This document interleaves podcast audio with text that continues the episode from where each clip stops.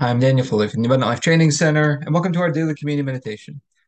Where today we're talking about a passage of scripture in Romans chapter 8, where it says, If God be for us, who can be against us? That he who did not spare his one and only Son, if he would give him to us, how would he not graciously give us all things? And just thinking about this, we got Passover last night. We're getting ready for Good Friday here, Easter weekend. Just a time to remember that God sent us his Son just an amazing gift. It's time for us to remember that today. But let's read this scripture. This is Romans chapter 8, verses 31. We'll start in 31. It says, What then shall we say in response to these things? If God is for us, who can be against us? Verse 32 says, He who did not spare his own, son, his own son, but gave him up for us all, how will he not also, along with him, graciously give us all things? Who will bring any charge against those whom God has chosen? It is God who justifies.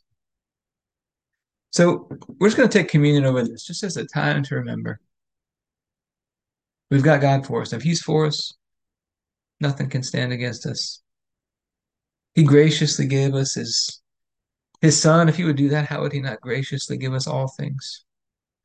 Let's pray first, and then we'll get into our time of communion after that. Heavenly Father, I pray for everybody who's watching or listening, their families, their friends, everybody connected to them, and all of our church and governmental leaders. And I thank you for releasing us from darkness and transferring us into the light, into the kingdom of your dear Son. I thank you for your purpose and grace given to us in Christ Jesus before time ever began and that Jesus was struck down, he was smitten and bruised and pierced and crushed and destroyed.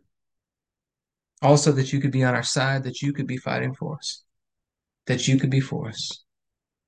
And I keep asking that you, the Father of glory, would give us the spirit of wisdom and revelation so that we would know you more and more.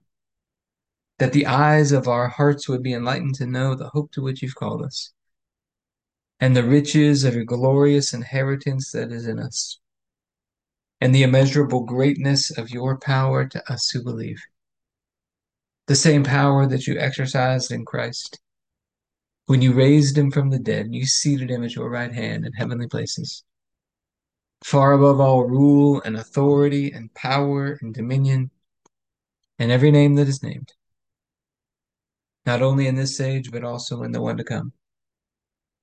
And you put all things under his feet and made him to be the head of the body, the fullness of him who fills all in all. And Father, I ask you to bless us and to make your face shine upon us. Let us find grace and favor in your eyes. Expand our borders and our territory. Expand our capacity to receive everything you've given us in Christ and to let it flow through us so that we do good and are a blessing to people all over the world. Send us opportunities to do good and be a blessing today. And help us make the most of those opportunities. Keep your hand on us and help us do today what's right and best in your eyes. And do it with peace and joy and confidence in you. And I ask you to stretch out your hand to heal and do signs and wonders and keep us from evil and pain. Through the mighty name of Jesus. Amen. So, Father, we just thank you that you are for us.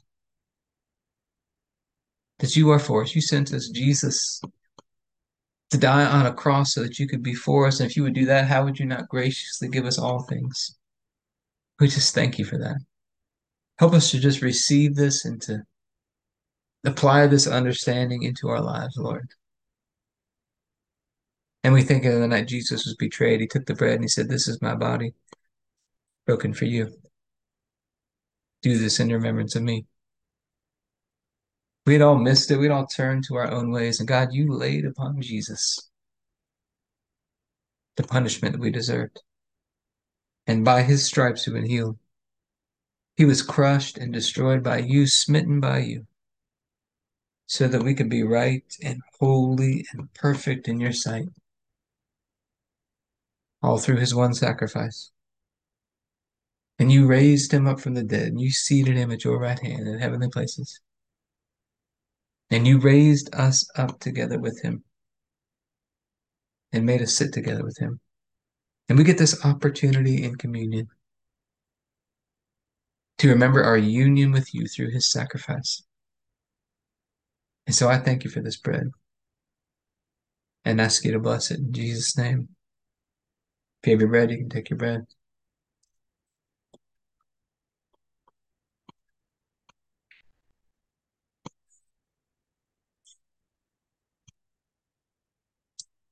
Then after supper, Jesus took the cup.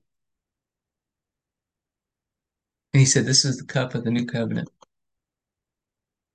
In my blood, poured out for the forgiveness of sins for many. And it's the forgiveness of sins that released us from darkness and transferred us into the light. We get to walk out this day today in a covenant relationship with God. He's for us. So, Father, I thank you for this cup and ask you to bless it in Jesus' name. If you have a juice, you can take a juice.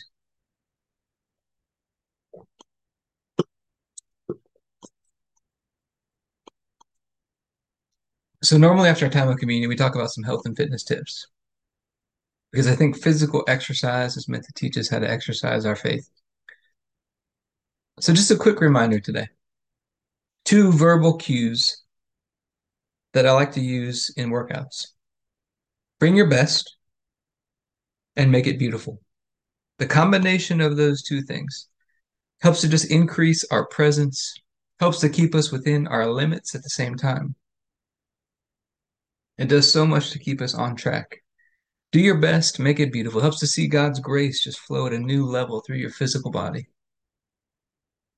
But I hope this has been helpful for you today. If you'd like to be a part of what we're doing in the Abundant Life Blueprint, you can go to the Abundant Life Training Center.com.